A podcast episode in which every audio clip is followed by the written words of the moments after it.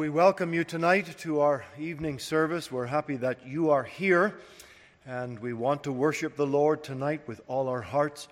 And I invite you, please, we'll stand and sing number 335, Wesley's great hymn, And Can It Be? Let's stand, please, as we worship the Lord tonight.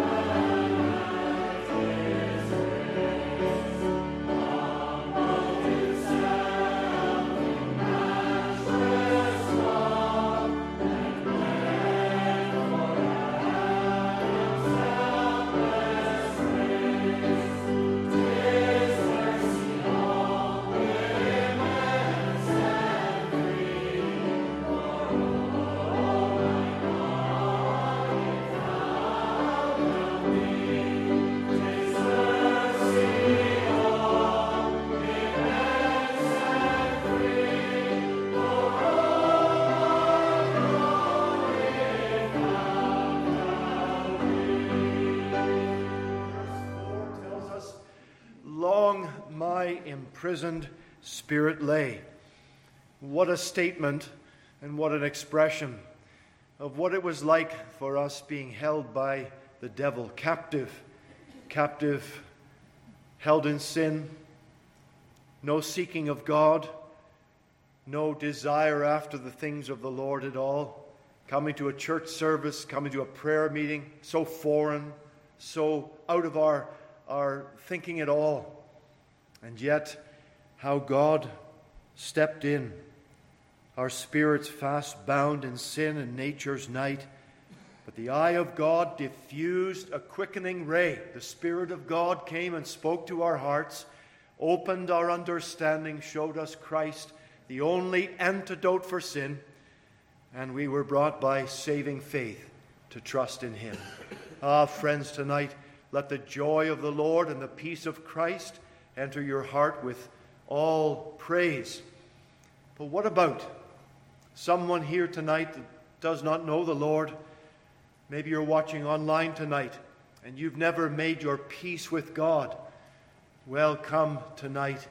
Humble yourself before the Lord and cry out, Father, what must I do to be saved? And when you pray that prayer, the Lord will hear, He will save, and you will know the joy of peace with God and sins forgiven. Let's sing these final two verses.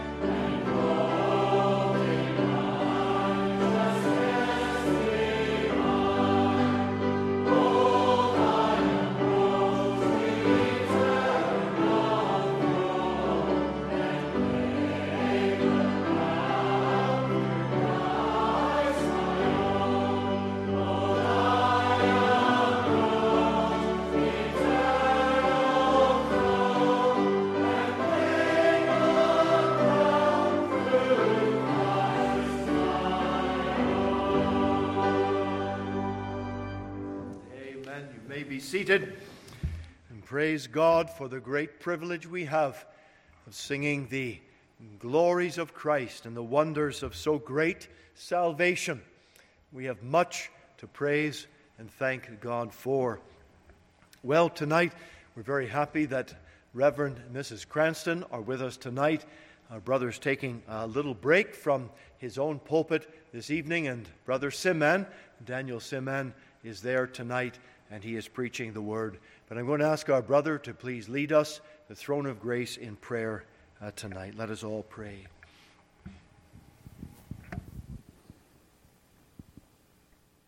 Eternal and gracious, loving Father, it is with joy that we come into thy house this Sabbath evening.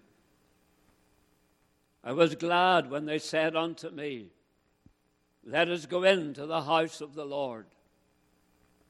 And we rejoice, Lord, that we're able to spend the Sabbath evening in thy house with God's people. And Lord, around thy precious word. But most of all, we're glad, dear Savior, that we're able to meet afresh with thyself. For Lord, with those Emmaus disciples, we would say unto thee, Lord, the day is far spent. It is toward evening. Come and abide with us. And how we bless thee for the response that the Lord went in and dwelt with them. That it was whenever he broke the bread that their eyes were opened and they saw the Savior. And, oh, dear Lord, as thy servant tonight will break the bread of life, we pray that tonight we'll see Christ again I will love him. My Jesus, I love thee. I know thou art mine. For thee all the pleasures of sin I resign. My gracious Redeemer, my Saviour art thou. If ever I love thee, Lord Jesus, tis now. We pray, Lord, should any tonight be here and their heart is cold, Oh Lord, I pray they'll fall in love with Christ afresh this evening. And any, Lord, that know not the Savior, oh, what an awful state to be in, to be without Christ and without hope, no hope of heaven. Oh Lord, I pray that thou wilt give help to thy servant as he preaches thy word this evening. Fill him with the Holy Ghost Preach, may preach with power. And, oh Lord, I pray that some dear soul will come and say, Lord, God be merciful to me, a sinner. Lord, bless this congregation and thy servant who ministers here week by week. Lord, again, remember those that are led aside. Remember Mrs. Saunders Sr. and others, Lord, that need that touch from thyself. Lord, draw very near. Bless thy servant again tonight, we pray. Undertake for the Reverend McKee and bless him in his own soul. Lord, bless his congregation back there in Magherafelt. Dear Lord, come and visit us here this evening. Send us, Lord, a breath of revival. Give us a glimpse of Christ again. Even, Lord, as those Greeks came to the disciples and said, Sir, we would see Jesus. Give us eyes to see him tonight. And Lord, may we go away from God's house rejoicing that indeed we have seen the Lord. We ask all these things in the Saviour's name for his honor, his praise, and his glory alone. Amen. Amen. The Word of God uh, tells us that where there is no vision, the people perish.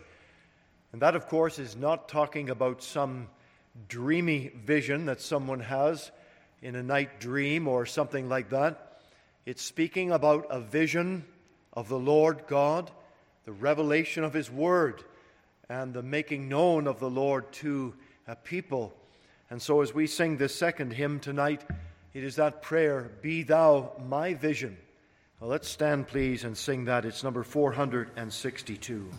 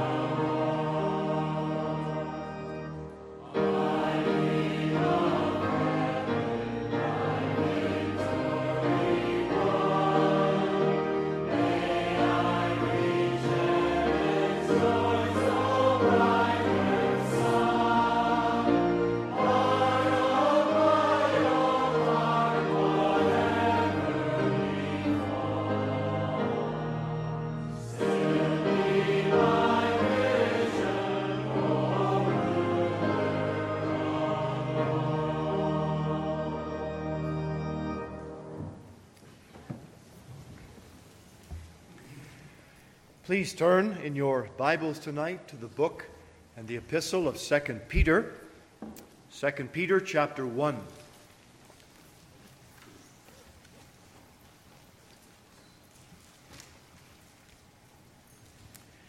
We're reading the first 11 verses, book of 2 Peter, chapter 1.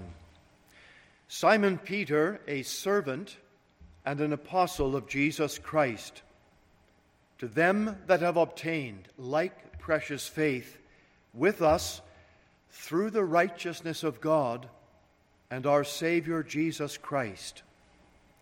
Grace and peace be multiplied unto you through the knowledge of God and of Jesus our Lord, according as his divine power hath given unto us all things that pertain unto life and godliness through the knowledge of him that hath called us to glory and virtue, whereby are given unto us exceeding great and precious promises, that by these ye might be partakers of the divine nature, having escaped the corruption that is in the world through lust. And beside this, giving all diligence, add to your faith virtue, and to virtue knowledge, and to knowledge temperance, and to temperance patience, and to patience godliness, and to godliness brotherly kindness and to brotherly kindness, charity.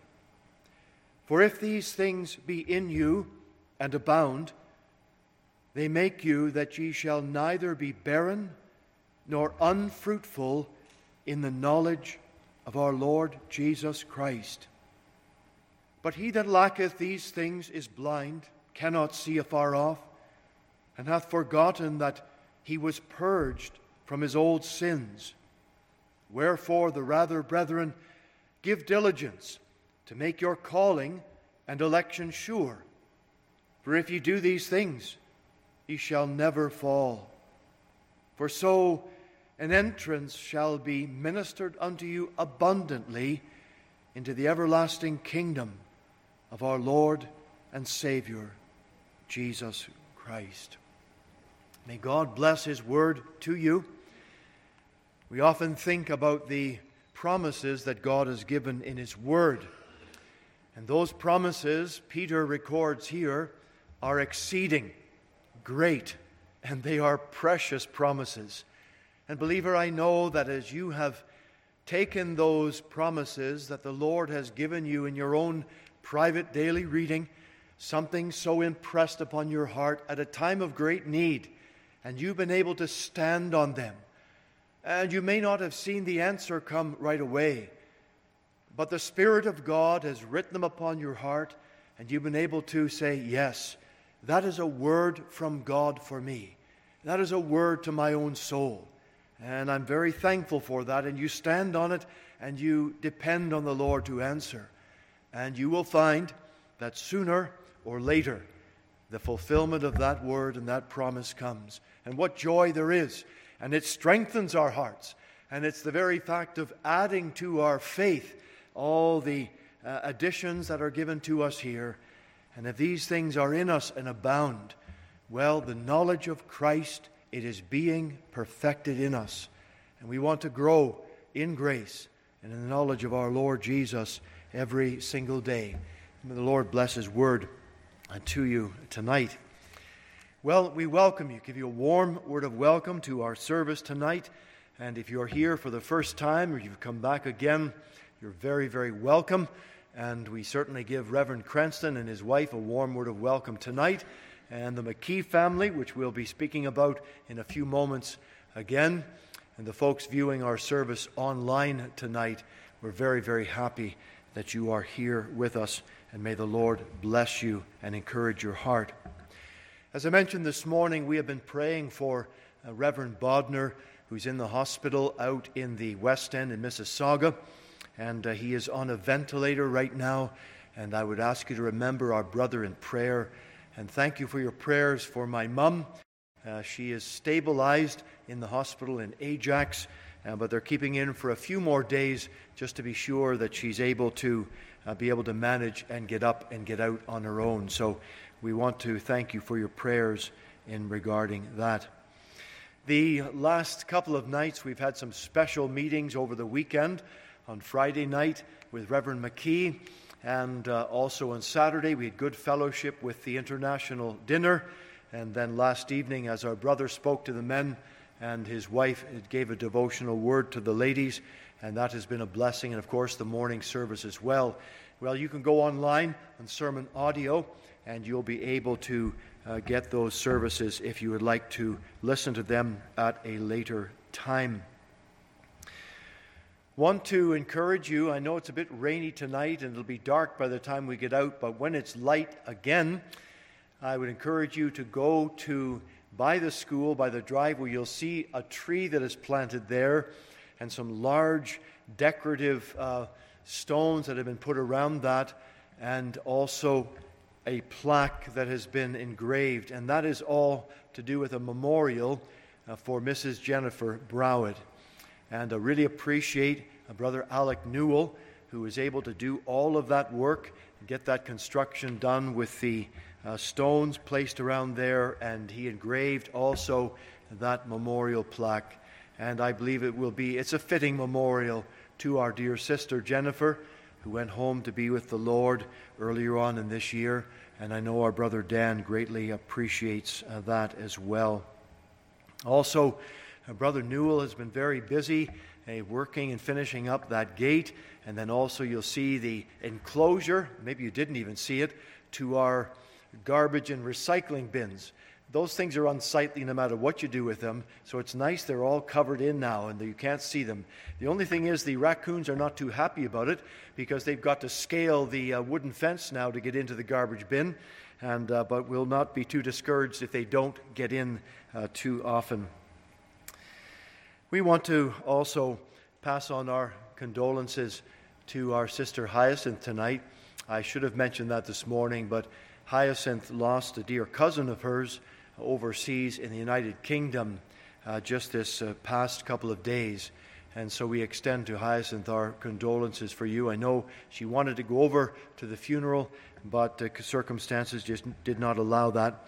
And so, too, we do remember her, please, in prayer.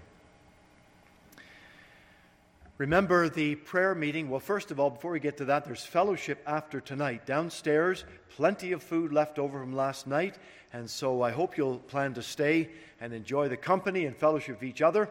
And then on Monday night at 7 p.m., we have our youth and young adult special service. And Brother McKee will be speaking at that meeting tomorrow night. And then on Wednesday night we have our Bible study and prayer time. That will be continuing on at 7:30. Please remember uh, in prayer I have to travel to Cloverdale, British Columbia on Thursday to be there for this coming Lord's Day.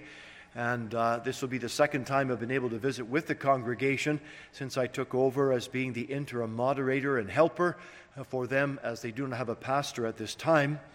And so remember me in prayer, and then I'll be traveling to uh, Calgary after that on the Monday in order to take in the minister's presbytery time and our seasons of prayer.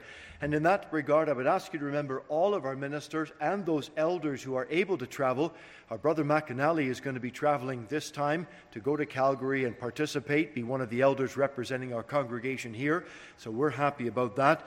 And um, I know the restrictions have been released as of the end of September, but really it didn't give enough time for some of our American brethren who were not able to travel uh, time to make their plans. So we're just going to take that of, of the Lord and rejoice for whoever can be there in person, and the rest will be joining our meetings every day and the prayer times online via Zoom. And we pray that these times will be very instrumental in the next stage and the encouragement of praying together with God's uh, servants and seeing how the Lord will yet do a good work in all of our churches. Please remember in prayer those uh, services and those churches, rather, that don't have the ministers at this particular time.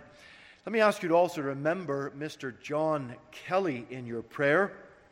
Uh, John has spoken here in our church before, and we had him via Zoom in our prayer meeting to tell us really a vision after he's graduated from the seminary of what he had hoped to do by the leading of the Lord in New England. Well, it seems that circumstances can change, and the Lord has a way of, of doing that. Our brother tried very, very earnestly uh, to find accommodation uh, in New England where he was hoping to minister, but things just doors closed one after another.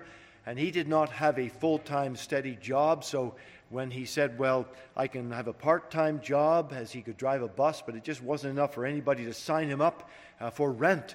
So doors closed after another. And then he received a call from someone in Maine where he had ministered before. And they really put out the Macedonian call to him and said, Brother, come over and help us. And he really has taken that as a sign from the Lord of a temporary redirection, at least. And he still has a burden and a vision. Who knows what will open up for him in New England in the days to come. But so he believes that he's going to go there and uh, begin to pioneer and start a brand new work under the umbrella of the Free Presbyterian Ministry. And so do remember Brother John Kelly and his wife. Actually, October the 3rd, they're planning to begin their travel uh, up to Maine and get settled there. So that's a very important prayer request and ministry at this time. We are going to sing another hymn at this time. And uh, before we actually begin that, I'll say a couple of other things. But if you're looking in your hymn book, you can turn up there, and that's number 476. But uh, while we are singing that hymn, we're very pleased that our young youth and young adults are going to be singing for us tonight. And this is a great encouragement because it's been a long time since we've had any choir of any dimension and uh, we're happy that the young people are taking part in the service in this way of ministering in song. And so they're going to come up um, sometime as we sing this hymn. Then they're going to bring a message in song, and then they will uh, go down back to their seats after that. And when they are finished, uh, we're very happy that the McKees are going to be singing again a duet tonight. And then following that, our brother will come to the pulpit and bring the word that he has to share with us tonight. It's been a real blessing to have the McKees with us. Reverend Ryan McKee is the minister of, of Cal, I'm going to say Calgary. It would be Calvary Free Presbyterian Church in Magherafelt. And uh, he has been ministering there in a full time capacity for four years, I believe it is, or about that. But he served as an associate pastor uh, for many, many years before that. And one thing that I have failed to mention up to this time, he has a great responsibility of being the editor of the LTBS magazine. And we have several of those on the table out the back, and I hope you would t- take them as you go tonight. Do remember our brother in prayer. That's a huge responsibility, as anyone who is involved in any editing knows. And so, brother, we'll continue to hold you up in prayer for that ministry as well. That's a very important one. We're very pleased that these folks have been with us in this special weekend of meetings, and our brother's ministry has been well received. And so continue to pray for him for tonight's message and then also tomorrow night. And uh, we've enjoyed this time together. So we're going to sing number 476, remaining seated while we sing. And may the mind of Christ, my Savior, live in me, dwell in me from day to day. A great prayer that we all bring before the Lord. I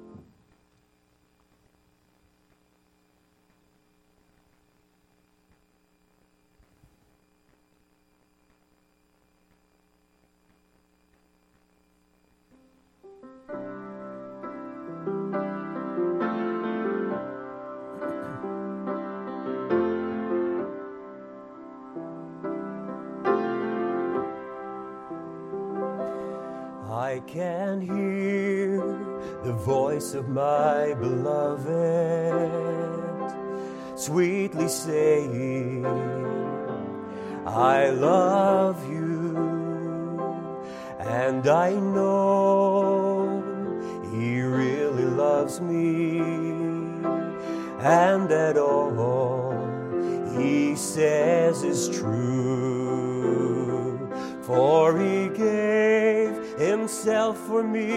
Calvary. Greater love has never been known. I've been washed in his blood and forgiven. I'm redeemed and traveling home. He has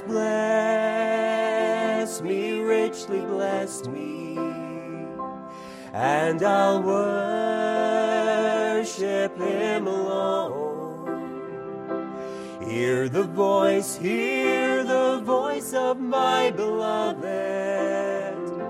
saying the best is yet to come. I can hear the voice of my beloved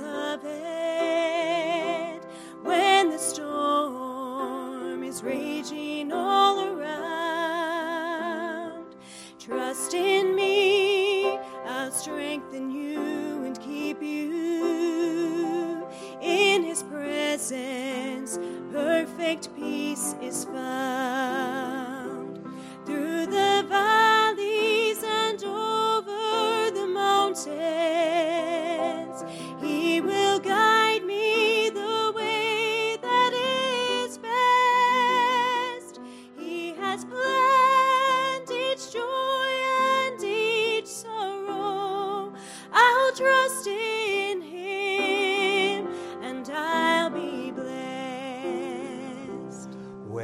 I see with all heaven's beauty, and I made the way have me be.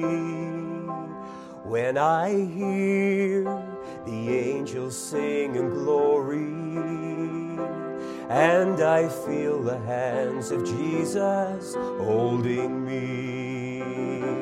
I will love him perfectly forever, with no sin or potential to wrong.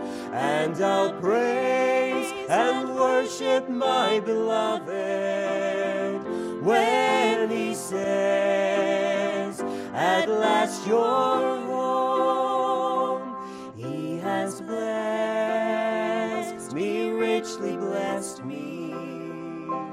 and I'll worship him alone. Hear the voice, hear the voice of my beloved, saying the best is yet to come. He has blessed me, richly blessed me, and I'll worship him alone. Hear the voice, hear the voice of my beloved, saying the best is yet to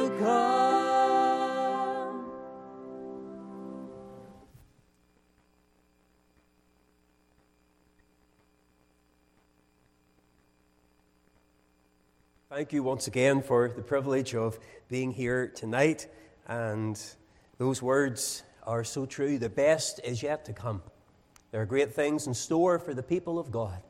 And even death cannot rob us, for in fact, it is a stepping stone into our eternal reward.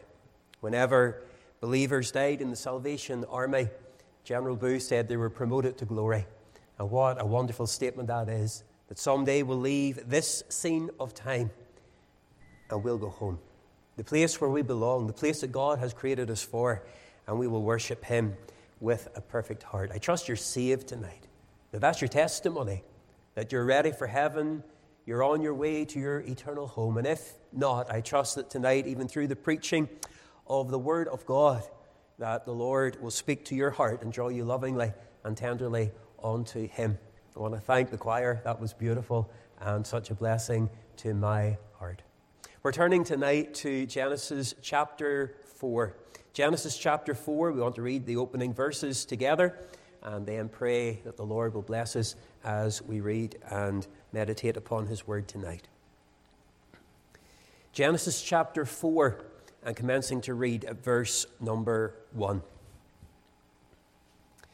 And Adam knew Eve, his wife, and she conceived and bare Cain and said, I have gotten a man from the Lord. And she again bare his brother Abel. And Abel was a keeper of sheep, but Cain was a tiller of the ground. And in the process of time it came to pass that Cain brought of the fruit of the ground an offering unto the Lord. And Abel, he also brought of the firstlings of his flock and of the fat thereof. And the Lord had respect unto Abel and to his offering, but unto Cain and to his offering he had not respect. And Cain was very wroth or angry and his countenance fell. And the Lord said unto Cain, Why art thou wroth, and why is thy countenance fallen? If thou doest well, shalt thou not be accepted? And if thou doest not well, sin lieth at the door. And unto thee shall be his desire, and thou shalt rule over him. And Cain talked with Abel his brother, and it came to pass when they were in the field that Cain rose up against Abel his brother and slew him. And the Lord said unto Cain, Where is Abel thy brother? And he said, I know not. Am I my brother's keeper? And he said, What hast thou done? The voice of thy brother's blood crieth unto me from the ground. And now art thou cursed from the earth which hath opened her mouth to receive thy brother's blood from thy hand. When thou tillest the ground, it shall not henceforth yield unto thee her strength. A fugitive and a vagabond shalt thou be in the earth. And Cain said unto the Lord, My punishment is greater than I can bear. Behold, thou hast driven me out this day from the face of the earth, and from thy face shall I be hid and I shall be a fugitive and a vagabond in the earth. And it shall come to pass that every one that findeth me shall slay me. And the Lord said unto him, Therefore, whosoever slayeth Cain, vengeance shall be taken on him sevenfold. And the Lord set a mark upon Cain, lest any finding him should kill him. And Cain went out from the presence of the Lord and dwelt in the land of Nod, in the east of Eden. Amen. And with God's word open before us, let's just unite our hearts together in a word of prayer. Our gracious Lord and our eternal Heavenly Father, we give thee thanks and praise for this service of worship tonight. We thank thee, O Lord, for the line in that hymn, My chains fell off. My heart was free. I rose, went forth, and followed thee. Lord, the only reason any of us are saved tonight is because the Lord broke the chains of sin. We are so thankful for the work of Christ on the cross of Calvary, for the precious blood that flowed from his head, from his hands, from his feet, and from his side that spotless blood that is able to cleanse fully from every sin and from every stain. We rejoice in those in this gathering who have already repented of their sin and called on Christ to save them and make them clean through the work on the cross of Calvary. And our prayer tonight is if there are any who are not yet saved, that tonight they would realize that there is a fountain filled with blood, drawn from Emmanuel's veins, and sinners plunged beneath that flood lose all, all their guilty stains. Lord, we thank thee that not one has to leave this meeting tonight in their sin. Not one has to leave on their way to hell. But tonight, that the Holy Spirit can work. And we pray, O Lord, for the glory of thy name, that thou wilt speak to those who are lost tonight and be pleased to draw them onto thyself. Empty me of self and sin, I pray. Fill me with thy Spirit and give me help to deliver the word of God to the glory of thy name and for the blessing of this congregation, for the extension of the kingdom of God.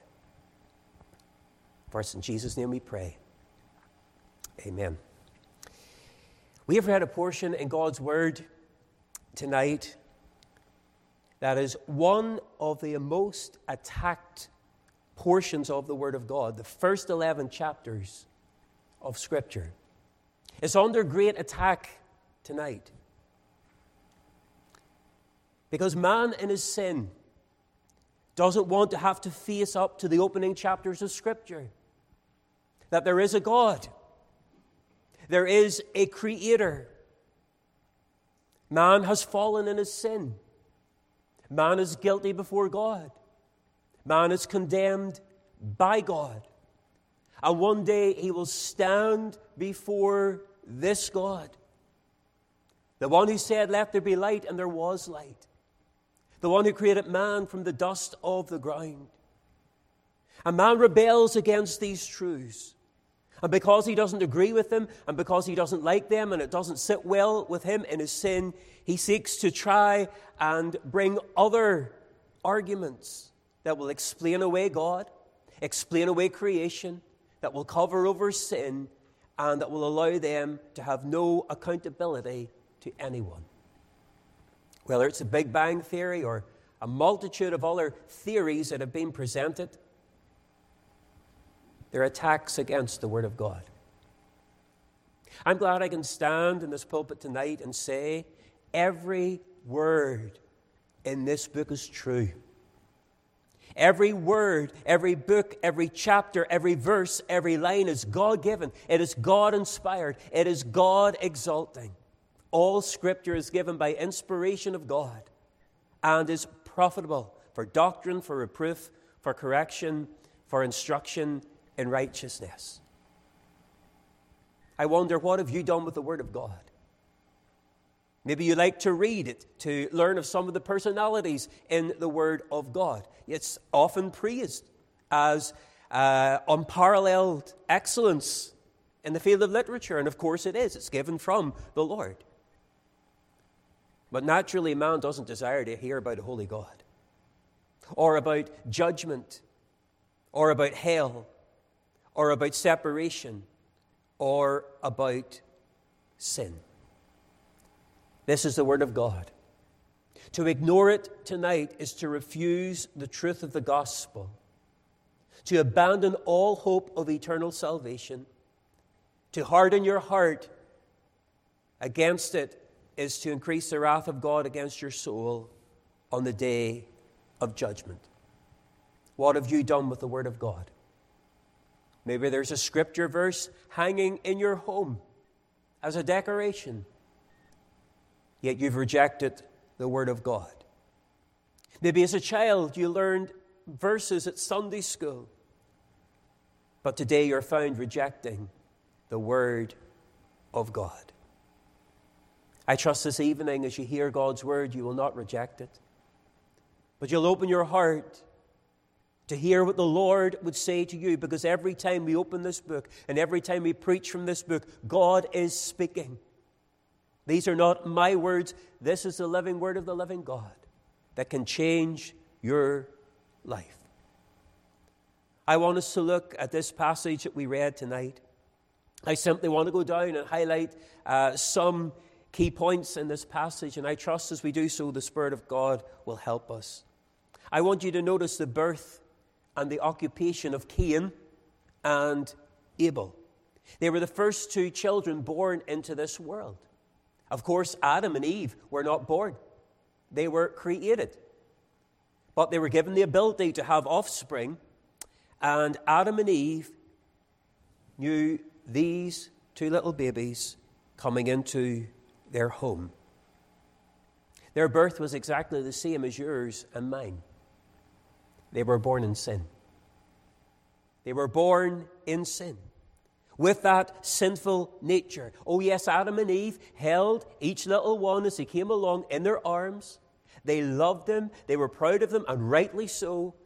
And each person in this gathering has done the same with other little babies. God had been good. He had blessed his creation with offspring. But as he looked into the faces of those little babies, they had to acknowledge something before the Lord that they were born with the nature of their parents, with the desires that were contrary to the Word of God, with hearts that are filled with pride, and with the chains of bondage fastened tightly around them. You know, it didn't take long for sin to manifest itself in the lives of those children. If you have ever been around little babies, you'll realize it doesn't take long to realize sinful nature. No parent has ever had to teach a child how to be rude, how to have a bad temper, how to get into a fight when they get a little older, how to use bad words, how to tell lies, how to be deceitful. No, in fact, parents spend their time trying to teach children not to do that. I remember an observation that struck me as I was studying uh, uh, the book of Genesis some time ago. One man wrote these words Cain, the first child ever born, was born into a world with no public houses, no street gangs, no evil literature, no bad companions, but he turned out to be a murderer. And in our society today, sometimes people they blame society, and yes, society can have an effect or an influence to some degree, but the reality is the problem is not what's around us. The problem tonight, if you're not saved, it's what's within you. Your heart is full of sin, it's full of rebellion. And Cain was born with a sinful nature, just like you. The Bible says in Romans 5, verse 12. Wherefore, as by one man sin entered into the world, and death by sin, so death passed upon all men, for that all have sinned. Have you ever realized you're a sinner? Has there been a point in your life when you've acknowledged, I am a sinner in the sight of a holy God? David acknowledged that in Psalm 51. He said, I acknowledge my transgressions. My sin is ever before me against thee. And thee only have I sinned and done this evil in thy sight. And that is the reality. If you're sitting tonight unsaved in this meeting, you're a sinner in the sight of a holy God. He knows everything about you. He sees that hard heart, He sees that rebellious spirit. He sees the record of sin from birth to this very moment. He knows it all, things we have long forgotten. God knows it all. The reality is, if you're not saved tonight before a holy God, you're guilty of sinning against Him. You're deserving of hell because all that you do is against God. Your sin is abhorrent to God and it must be punished by Him. It's interesting to read here what Eve said in verse number one. She said, I have gotten a man from the Lord. Do you notice that the word Lord there is in capital letters? That word means Jehovah. Whenever she was speaking with the tempter in Genesis chapter 3, she used the word God.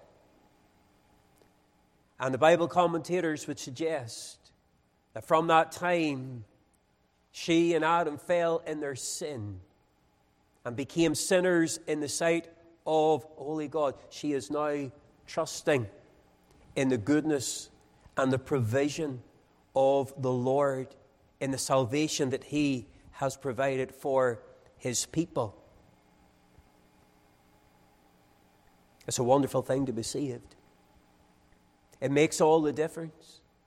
Here she's acknowledging God has been good to her. God has not forgotten her. God has blessed her. The second thing we notice is the occupations of Cain and Abel.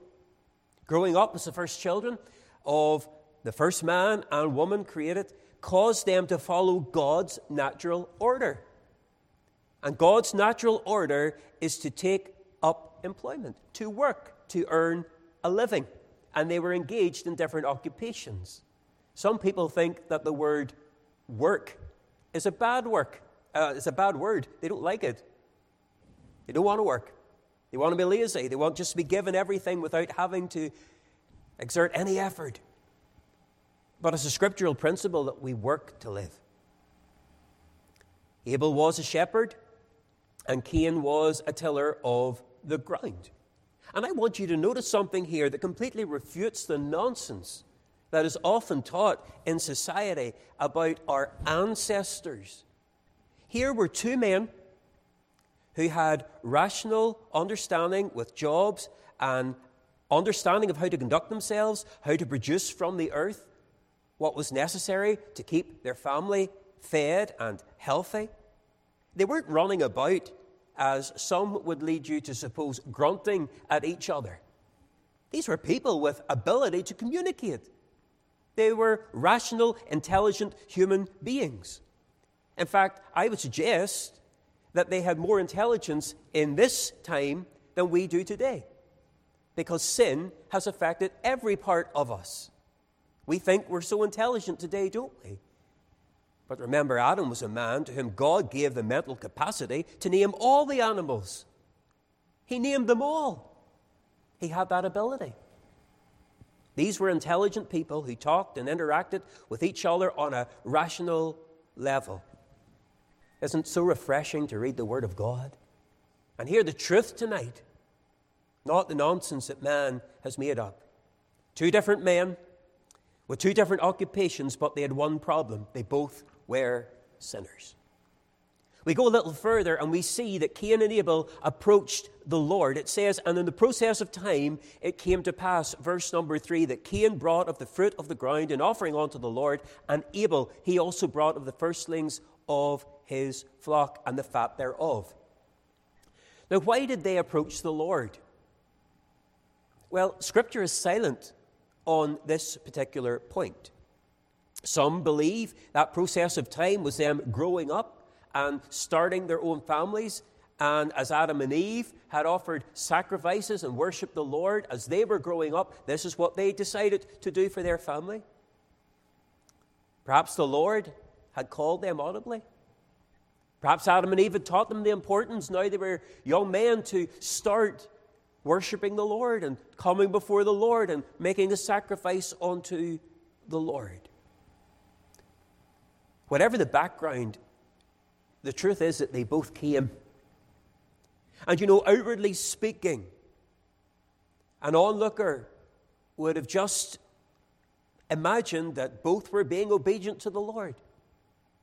Both were making their altars. Both were bringing the best that they had and bringing it before the Lord. Both were worshiping. Both were sincere. Both were genuine. That's what it looked like. But remember this principle that man looketh on the outward appearance, but God looketh on the heart. And while they appeared to be both going through the motions, only one of them was truly worshiping God. You see, you've come to this gospel meeting tonight, and you have come to sing the songs, bow your head in prayer, listen to the singing, listen to the word of God. You're respectful in the house of God and others look upon you and make the assumption that you are a Christian because you're doing the things that Christians do on a Sunday in the house of God. But remember, while you may look like a Christian and go through the motions of worship, God looks at your heart tonight. God sees you as you truly are. You cannot fool God. You cannot play the part before God. What does He see when He looks at your heart tonight? Is it one who is a genuine worshiper, one who is saved, one who is cleansed through the blood and is coming to worship the Lord? Or does he see one who is a hypocrite? Oh, they're a sinner dressing up for the Sunday to put on the show, but the reality is you are not saved. Notice in verse number four, at the end of the verse, it says, The Lord had respect unto Abel and his offering. Why did the Lord accept Abel's offering? The Bible tells us the answer. Turn with me to Hebrews chapter 11. And in Hebrews chapter 11, verse number 4, we have the answer of why God accepted Abel's offering. Hebrews chapter 11 and verse number 4. By faith, Abel offered unto God a more excellent sacrifice than Cain, by the which he obtained witness that he was righteous, God testifying of his gifts, and by it he being dead, yet speaketh. Abel approached the Lord in faith. He came believing. Believing in what? Because the Lord Jesus Christ was not yet born. Yes, he was promised, but the Son of God had not been born into this world. That would happen thousands of years later. So, how was Abel saved? How were Noah, David, Solomon, Esther, Deborah, Joshua, Moses saved? How were these Old Testament people saved? Well, the answer is very simple. They were saved by looking forward to the Lamb of God that would take away the sin of the world. We're in the New Testament era. How are we saved? We are saved by looking back to the Lamb of God that took away the sin of the world. You see, in Isaiah chapter 53, it says, Surely he hath borne our griefs and carried our sorrows. Yet we did esteem him stricken, smitten of God, and afflicted. He was wounded for our transgressions, he was bruised for our iniquities. The chastisement of our peace was upon him. By his stripes we are healed. All we like sheep have gone astray. We have turned every one to his own way and the Lord hath laid on him the iniquity of us all. He was oppressed, he was afflicted, yet he opened not his mouth. He was brought as a lamb to the slaughter, and as a sheep before her shearers is dumb, so he opened not his mouth. Now, whenever Abel made that sacrifice, the Bible tells us that he brought of the firstlings of his flock. That means he brought the best of the flock. That animal was taken, that animal was killed, and its blood was collected and sprinkled upon the altar, and the animal was made a burnt sacrifice unto the Lord. Abel wasn't trusting in that animal, that sacrifice to save him. But by faith, as he made that sacrifice, he was looking forward to the ultimate sacrifice the Savior of the world, the only Savior of sinners, the Lord Jesus Christ. The one who was beaten beyond recognition, the one who was spat upon the one who opened not his mouth as the soldiers came and plucked the hairs from his face in bitterness, the one who was mocked and ridiculed, the one who was called a fraud and a blasphemer, the one who was accused, the one who was accused of being full of devils. He suffered every affliction, every pain, and every agony as he was nailed to the cross. And in spite of the suffering of the Savior physically, Creator was to come whenever the earth grew dark. And God the Father poured upon his Son his anger, his wrath against sin. For every sin I have committed, Christ suffered on the cross of Calvary. He suffered for the sins of his people. The just one, for me, the unjust, that he might bring me to God. A suffering Savior. Greater love hath no man than this, than a man lay down his life. And willingly Christ gave his life on the cross of Calvary. My God, my God, why hast thou forsaken me? He was forsaken of God that we might be united to God. He suffered the agony that we might be delivered from hell. Praise God, there's nothing more to pay. The work is completed. He cried, It is finished. And praise God, after he gave up the ghost three days later, he rose again triumphant. Evidence, physical evidence, proof to this world that God the Father had accepted the sacrifice of his Son.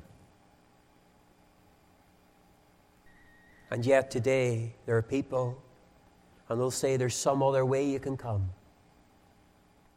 There's some other way you can please God. There's some other way you can get to heaven. There's some other way you can live a good life and God will accept you. No, the only way you can be accepted before God, the only way you can have peace with God, the only way you can be in heaven is through His Son, the Lord Jesus Christ.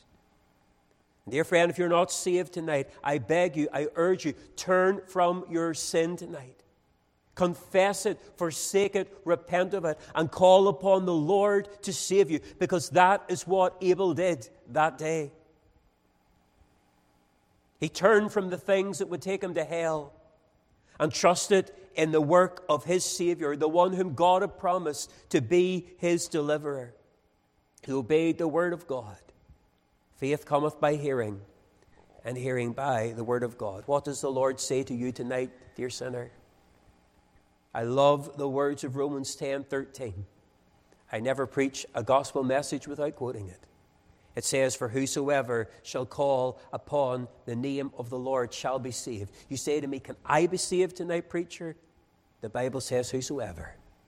No matter how far you've gone, no matter how dark your life has been, no matter the chains of addiction that you have known, Christ can save you tonight. He can set you free. He can give you liberty. He can give you joy. I don't need to know your background. I don't need to, need to know the depths of your sin. The Lord knows, and still He calls to you, whosoever shall be saved. And we rejoice tonight that Abel was accepted by God. And if you call and you approach God tonight through Christ, the Lord will have respect unto you. The Lord will accept you. And we are glad of that tonight. But that's not the end of this passage. Let's not forget that while Abel was accepted by God, God rejected Cain's offering. But on to Cain, verse 5, and to his offering. He had not respect. Why not? Because it wasn't God's way. It doesn't matter how else you come, every other way leads to hell apart from Christ. He is the only way. What did Cain bring before the Lord? Well, he brought of the fruit of the ground. And I've no doubt that he probably bought his best. He didn't offer just anything, but he offered the best of the ground. But the great problem with that, he brought something that was cursed and tainted by sin onto the Lord. Because in Genesis chapter 3 and verse number 17, we read, and unto Adam God said, Because thou hast hearkened unto the voice of thy wife, thou hast eaten of the tree which I have commanded thee, saying, Thou shalt not eat of it, cursed is the ground for thy sake. Cursed is the ground. He brought something that was cursed before the Lord, something from the ground, the fruit of the ground. And to offer anything else to God other than the finished work of Christ is to say that the work of Christ is not enough for you. What an insult to the Lord. God does not need your work. God does not want your work. The work of salvation is complete. What you need to do tonight is to humble yourself and to call upon the Lord to save you. There are people today in Northern Ireland, I'm sure in Canada as well. And when you speak to them about salvation, you know what they say I've got my church. Your church can't save you. My preacher told me we don't need to go to extremes and worry about born again Christianity. Just try your best to follow the commandments, give to the church, attend the meetings, and things will be all right. Your preacher can't save you either. Only Christ can save. And writer said, Have you been to Jesus for the cleansing power? Are you washed in the blood of the Lamb? Are you fully trusting in His grace this hour? Are you washed in the blood of the Lamb. What I find next in the Word of God is great mercy. Because the Lord did not immediately pour out his anger upon Cain and cast him off into hell, which he rightly deserved, like any sinner does. But the Lord showed mercy, and the Lord said unto him in verse 7 If thou doest well, shalt thou not be accepted. If you do what I ask you to do, if you approach my way, you will be accepted. And if thou doest not well, sin lieth at the door. And I say to you tonight, dear sinner, if thou doest well, you'll be accepted. In other words, if you do what God asks you to do, to repent and believe, to turn from your sin and to trust in the Lord Jesus Christ. Take the opportunity to be saved tonight. Do what is right. Do well tonight. Trust in the Lord with your heart. Claim a refuge in the finished work of Christ for sinners. But notice what the Lord also says If thou doest not well, sin lieth at the door. Now, there's different opinions on what exactly this means. But I did read of an explanation by a Bible commentator, which I think is particularly apt, and I certainly feel that it fits in here very well. It's often said there's a step between me and death, between time and eternity.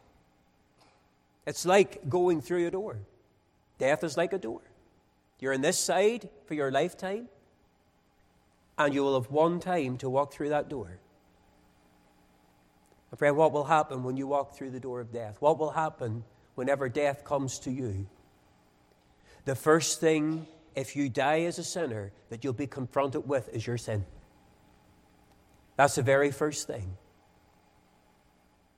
The consequences of your sin as you open your eyes in hell in the blackness and the darkness of a lost eternity, with the weeping and the wailing and the gnashing of teeth, with no hope of even a drop of water upon your tongue to quench your thirst, with your memory intact, being able to remember life upon this earth, being able to remember services such as this, where the preacher pleaded with you to be saved. That will be there for eternity. Sin lieth at the door.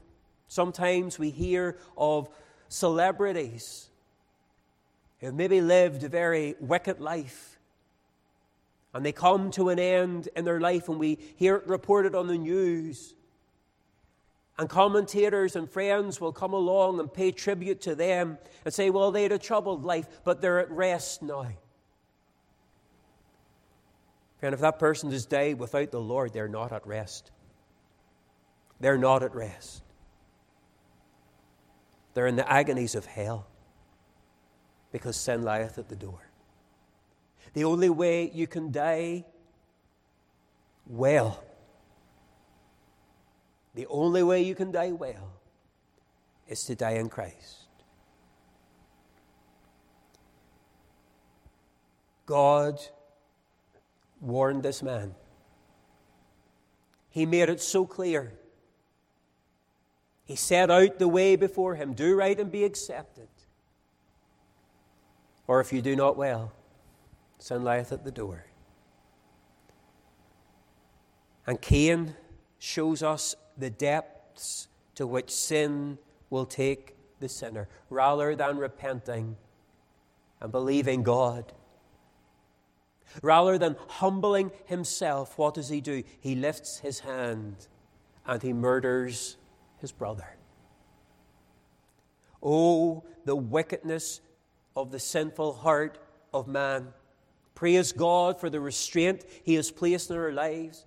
And perhaps, dear unsaved person, you have not been too far, as it were, into the very uh, outward destructive acts of sin. You've never murdered anyone. You've not committed adultery. You've not stolen vast sums of money. But the reality is tonight, whether it's murder or theft or pride or lies or living against the Lord, hypocrisy or envy, all sin is against God.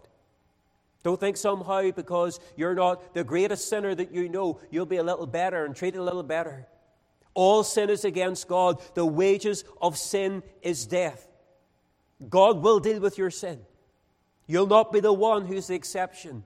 You'll not be the one who's welcomed into heaven, even though you've lived against God. This is the moment that God is calling you this night to make sure that the matter of your soul's eternity is settled by trusting in Christ and turning from your sin. The openly outward sinner, the terrorist, the drug pusher, the abuser will be in the same hell as a respectable, church going sinner. Friend, that's where you're headed to tonight if you're not saved. And you might have thought, well, that's about as far as anybody can go. That's as far as any man or woman could go to murder another person, even their own family member. That's about as far as an individual could go. But you know what? Cain went further. Because we read in verse number 16 Cain went out from the presence of the Lord. He went out from the presence of the Lord. He had been speaking with the Lord. The Lord had been speaking to him, and he made the decision to walk out of the presence of the Lord. That's a solemn statement. That's a solemn statement. He left the God of hope, the God of forgiveness, the God of salvation. He left him and walked away. I believe it's an eternal statement. Cain made his final decision about his soul and about his eternity. He made it that day and went out from the presence of the Lord. Now, he lived many more years, but he sealed his eternity that day. It was a damning statement because never again do we read of Cain coming into the presence of the Lord.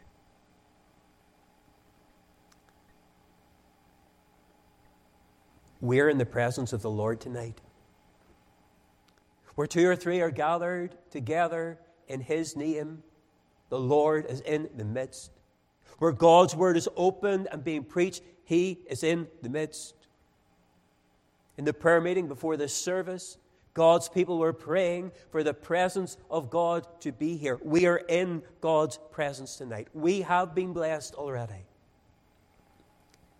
And perhaps you have known the finger of God highlighting the fact that you're a sinner and you need to come to Him for salvation. I beg you tonight, I urge you tonight, don't walk out of the presence of the Lord. Don't leave in your sin. Don't leave this place where God has met and blessed his people and walk out rejecting the offer of mercy that is freely, freely offered to you in the gospel tonight. God may just take you at your word. Remember hearing Dr. Paisley telling of a mission he had one time in Northern Ireland. And as he sat, or as he preached in that mission, there was a woman. And she sat each night a few rows from the back. And as he preached the gospel, the tears were coming down her face. And night after night, he saw it and he was praying for her. That the Lord would bring her right through, not that she would have concern, but she would be converted. And then one night, there was something different about her. As he preached in that meeting, he looked down and there were no tears. There was no concern upon her face. There was a look, in fact, of great disinterest. And he shook her hand at the door and he said, Something's happened. You sat here crying for nights, and now there are no tears. What's happened? She said, I was convicted. And I was concerned about my sin, but I went home last night and I prayed that the Lord would never speak to me again. I prayed that He would never make me feel concerned about my soul. And she said, I have sat in this meeting tonight and there hasn't been a flicker of concern. And I'll never be back in a gospel meeting again. What if this is the last opportunity for you to be saved? What if this is your last gospel meeting? If sin lies at your door, get it dealt with tonight. Seek ye the Lord while he may be found. Call ye upon him while he is near. Let the wicked forsake his way, and the unrighteous man his thoughts. Let him return unto the Lord, and he will have mercy upon him. And to our God, for he will abundantly pardon. Two men approached God. One left forgiven, the other left in his sin. And many have walked into this gathering tonight. And perhaps you've entered this building as a sinner. My question is this how are you going to leave? Don't leave in your sin tonight. We're not guaranteed one more day. There's no guarantee you'll even make it home tonight. But praise God, I have a guarantee that sure, if you call upon my Savior, you will be saved. Come tonight. Don't put it off until tomorrow, but come and welcome to Jesus.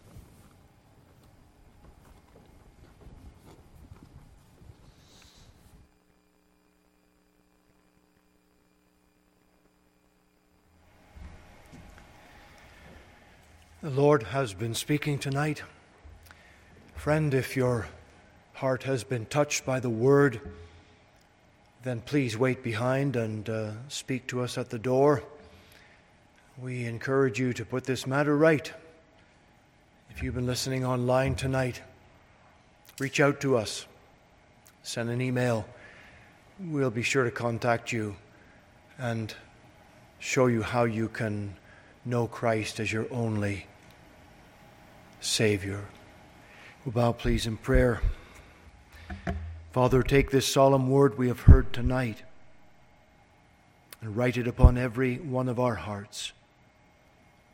For every one of us who know Christ, we look back to that day when we were saved by sovereign grace. And today, Lord, we know we have a home in heaven and we look forward with anticipation to that day when we will see our Savior and be welcomed home.